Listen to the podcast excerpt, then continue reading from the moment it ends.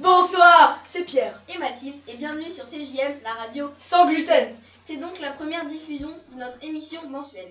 Et si vous voulez vous aussi faire votre propre émission, inscrivez-vous à chaque début de mois auprès de Jess ou de Madame Leblou. On espère que vous avez passé de bonnes fêtes et que vous êtes bien pété le bide avec les chocolats de mamie.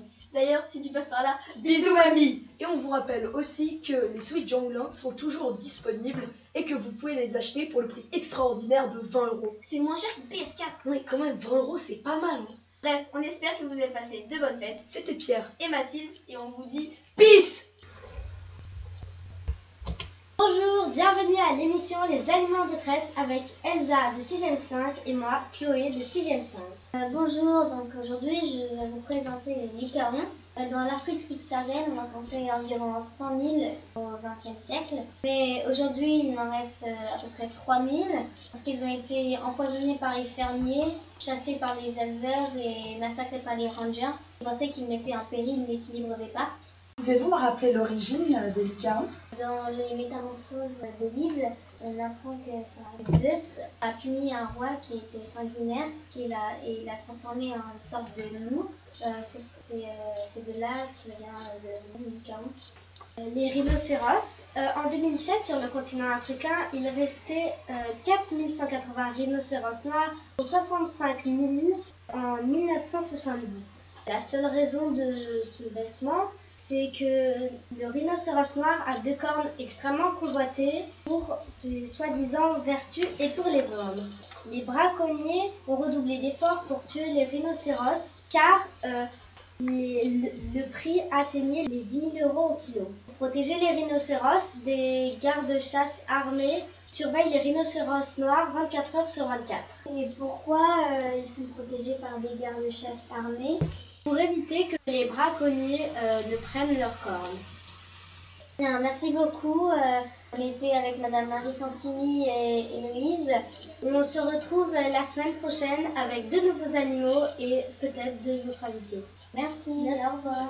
Bonjour, ici Colline et Marie-Cécile.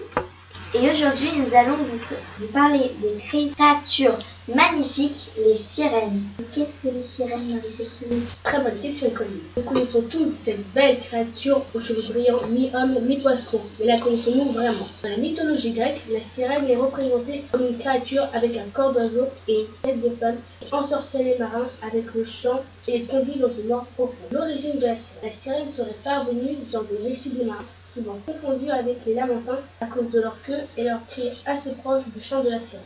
La sirène est adaptée en fonction des origines. Pour les Scandinaves, c'est une créature mi-homme, mi-poisson, similaire à celle que nous connaissons. Dans les tribus africaines, en particulier les Vaudous, une déesse de l'océan nommée Mamuiata, serre les jambes, modifiée en Mami Watu, symbolise la puissance et, comme la mer de l'océan, Elle est souvent représentée en peinture en jeune fille tenant des serpents. Nous n'avons pas de preuves concrètes qui peuvent nous dire si la sirène existe vraiment. Libre à votre imagination de faire ce qu'il veut. Merci Colline, merci Marie-Cécile. À bientôt pour une nouvelle rubrique. Bonjour à tous Et bienvenue dans le sport des cailloux. Et donc aujourd'hui, eh ben, on va vous expliquer les règles des sports on va parler dans chaque émission, tout simplement. Et vas-y Pierre, je te laisse la parole. Merci beaucoup Pierre. Alors, on va commencer avec le football américain. Comment on dit foot US Pourquoi pas Alors, il y a deux équipes de 11 joueurs qui s'affrontent. Comme au foot. Effectivement, c'est pour ça que c'est du football aussi. Alors, il y a une équipe de défense et une équipe d'attaque. Donc le but, l'attaque, c'est de traverser tout le terrain pour aller mettre un touchdown euh, qui vaudra 6 points. C'est quoi un touchdown? Alors un touchdown, en gros, c'est quand tu mets un ballon, le ballon dans la zone d'en but. D'accord. Voilà. Et euh, il mesure combien de terrain Il mesure 100 yards. C'est quoi des yards? Des yards, c'est un peu comme euh, les mètres, sauf que c'est euh, américain. Ils veulent pas faire comme les autres. C'est plus stylé aussi. Ouais, effectivement. Ils sont trop stylés ces Américains. Ouais, c'est quand même meilleur, on va pas se mentir. Ouais. Alors, donc, du coup, euh, bah, pour traverser ce terrain qui fait 100 yards, euh, l'attaque dispose à chaque fois de 4 tentatives pour faire des 10 yards ou plus, ça dépend euh, de ce qu'ils ont envie, ce qu'ils Ils ont ont mangé. le choix. hein. Voilà, c'est ça, ce qu'ils ont mangé au petit déjeuner du pour en faire plus. S'ils se sont dopés, font sans doute beaucoup plus. Et puis, si c'est des joueurs bons, eh ben, ils vont faire plus, mais c'est quand même compliqué. Alors, du coup, euh, donc voilà, il y a 4 tentatives pour faire au moins 10 yards. Si l'équipe d'attaque arrive à chaque fois à faire les 10 yards au moins en 4 tentatives, bah, ils peuvent continuer comme ça de jouer et d'avancer sur le terrain, essayer de se rapprocher le plus de la zone de touchdown. Si à un moment ils n'arrivent pas par exemple à, à faire les 4 tentatives et pas avoir 10 yards, bah, ils peuvent tenter un coup de pied qui leur permettra de récolter 3 points. D'accord. Voilà. Euh, donc la défense, s'ils veulent les stopper, c'est un peu simple. Soit ils sont forts et ils arrivent à intercepter le ballon, donc à reprendre le ballon de l'équipe d'attaque. Soit ils arrivent à les limiter à moins de 10 yards sur 4 tentatives. Et donc à ce moment-là, bah, l'équipe va perdre la balle ou alors va juste se dégager et donc notre équipe pourra aller en attaque. D'accord, et donc merci Pierre. Et donc moi je vais parler euh, des règles du rugby. Donc bah, vas-y Pierre Bah merci Alors donc... C'est un peu Pierre et Pierre ici. Hein. Ouais, c'est un peu ça. C'est un peu. C'est pour ça que c'est les cailloux en fait. C'est un petit jeu de mots par rapport aux pierres. Excellent. Alors, donc les règles du rugby. Donc, une équipe de 15 joueurs et de 7 remplaçants. Donc, c'est deux équipes sur le terrain qui s'affrontent. Le joueur ne doit pas faire de passe vers l'avant à la main, mais il peut le faire au pied. Donc, ça va. En fait, ça va. Un match dure 90 minutes, réparti en deux périodes de 40 minutes. Et entre les deux, bah, il y a une pause de 10 minutes. Le terrain mesure 100 mètres découpé en deux parties. Et c'est français? Le rugby, ça a été inventé en Angleterre, mais la France y joue bien évidemment, et, euh, et, surtout la Nouvelle-Zélande. Oui, en effet, la Nouvelle-Zélande est la meilleure équipe nationale, on peut en parler après. Euh, bref. Comment s'appelle leur truc là, tu sais, ah, comme ça là. Le, le AK. AK, oh là là. On peut essayer de le faire après. Si tu veux. Vas-y. Donc, le but, c'est de poser le ballon dans l'embut adverse, tout ça. tu me recopies. Eh, c'est deux sports qui se ressemblent un peu. Euh, non, non, non, il y, a, y a beaucoup de différences quand même. Il y a un ballon. Il y a juste le même ballon qui est ovale, et, euh, sauf qu'il y en a un qui a la couleur du C'est déjà ça. Alors donc euh, l'en avant au rugby, donc il y a en avant lorsque le joueur qui a le ballon en perd le contrôle et le laisse tomber en direction de la ligne de but en direction de la ligne de but adverse. Et donc l'en avant donne suite à une mêlée. Et donc justement la mêlée, c'est quoi?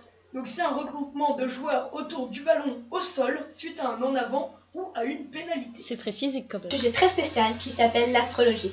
Ne vous inquiétez pas, l'astrologie est un sujet très simple. Nous allons vous en parler aujourd'hui. Aujourd'hui, on ne reconnaît pas l'astrologie comme étant scientifique, c'est-à-dire ce qu'elle décrit ne peut être prouvé et vérifié avec des méthodes rationnelles. Autrefois, l'astrologie et l'astronomie étaient réunies en une même discipline. Les connaissances sur les astres étaient très pauvres au départ. Elles se sont élaborées petit à petit au cours des siècles. C'est vrai que euh, plus on avance dans les années, plus euh, ça s'élabore. Depuis toujours, notre espèce est intéressée au ciel. Et il est difficile de déterminer précisément quand remontent ses débuts. Peut-être durant la plus haute antiquité, peut-être même encore plus avant.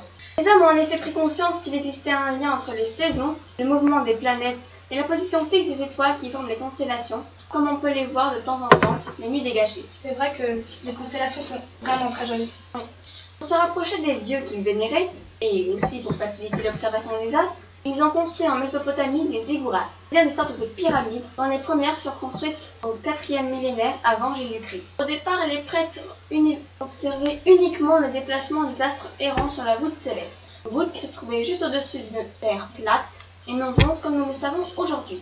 Ils ont tenté de créer une carte céleste de constellations afin d'étudier plus facilement les déplacements des planètes. C'est vrai qu'en plus, les planètes bougent. Hein. Les constellations représentaient des figures qui leur servaient de point de repère. Certaines de ces figures deviendront des constellations de zodiaque. Ils observaient l'état du soleil, les phases lunaires et les prévoyaient les éclipses. Toutes ces observations semblaient correspondre à un certain phénomène météorologique, comme la météo donc. S'est étendu à la prédiction des grands événements qui marquaient la vie du roi. Grâce à ces observations, les hommes commencèrent alors à considérer que les astres influençaient l'humain dans sa personnalité et son destin. Les planètes, en fait, il existe une troisième signe, un troisième signe du zodiaque. Il s'agit du serpent. Ah, moi j'aime pas, pas du tout le serpent. Mais qui aime ça en fait? Je sais pas. Ophiuchus, le porteur de serpent. Il, était, il, était, il est situé entre le scorpion et le sagittaire. La présence du soleil devant cette constellation est de 19 jours, alors qu'elle n'est pas, alors qu'elle n'est que de 2 jours devant le scorpion. Ce treizième signe a délibérément été oublié par les Grecs de l'Antiquité car il est vraiment difficile de diviser un cercle de 360 degrés en 13 parties égales, alors qu'il est bien plus facile de le faire pour 12 parties. Ah, c'est vrai, 30 degrés par an, mais tout de même. Les astres utilisés par l'astrologie sont communément appelés planètes, celles que nous connaissons aujourd'hui. Chaque planète a une fonction de, par- particulière et indispensable à l'homme. On peut les comparer à des personnages de la cour du roi. Donc euh, là, je vais vous parler de deux luminaires. Euh, les luminaires, c'est comme le soleil et la lune. Donc euh, le soleil, c'est le roi, celui qui aime montrer qu'il est beau, riche, majestueux et étincelant. C'est donc l'ego. La lune, c'est la reine qui reste dans l'ombre du roi, qui est très sensible et s'occupe de ses enfants, des émotions. Comme toute bonne mère en fait. Bonjour, merci de nous écouter. Nous sommes sur la radio CJM et nous sommes les petits Switchers. J'espère que vous avez passé de bonnes vacances et de bonnes fêtes sur votre Switch. À jouer à plusieurs jeux. Nous nous, appelons Jules, pas? Et Maxime, Nous allons vous parler de trois jeux Switch très connus. Minecraft, Minecraft. Ce jeu si populaire, mais le troisième du classement top 3. Je vais donc vous parler de ce fameux jeu au monde cubique. Le but de ce jeu est en deux parties. Un but, le mode, dans le mode survie, où il faut su- survivre le plus longtemps possible. Et le mode créatif, où notre esprit est libre. Ce jeu ayant un milliard de gamers fait, fait donc partie de la classe 3. Parlons maintenant de Zelda Breath of the Wild. Tout d'abord, nous ne savons pas trop pourquoi, sauf à la fin du jeu, mais nous, mais nous contrôlons Link après qu'il ait dormi 100 ans. Quel gros dormeur celui-là, vous Vous savez tous que dans ce jeu, on- il y a deux buts se ralliant en un. On peut faire des sanctuaires, des quêtes secondaires, mais la quête principale, qui est la plus importante évidemment, c'est battre Ganon. Est-ce que vous saviez, vous demande, que les sanctuaires ont rapport des emblèmes du triomphe? Non. Eh ben c'est le cas. Et en éche- quand vous alliez aux statues de déesses dans, dans les villages, voilà, dans les villes ou euh, dans les temples liés, on peut trouver ces statues et on peut demander, on peut demander aux déesses contre quatre emblèmes du triomphe, on peut demander un réceptacle de cœur. Oui, c'est. Bon, maintenant je vais vous parler de Fortnite. J'en ai joué pendant toutes les vacances. Fortnite, Fortnite, top 1, top 1. Ce jeu dont tout le monde parle et qu'on aime tous. Vous vous rendez compte? Plus de 3 milliards de gamers jouent à ce jeu, dont Ninja et Gotaga.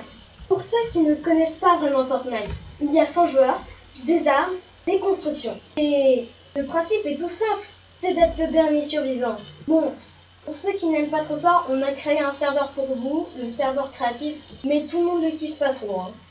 Ce jeu a été inventé par Epic Games. Je trouve que ce jeu est génial parce qu'on fait plein de rencontres épiques, dont le nom Epic Games. Et moi, je vous conseille ce jeu parce que je l'adore. Merci de nous avoir écoutés. C'était les petits switchers et bye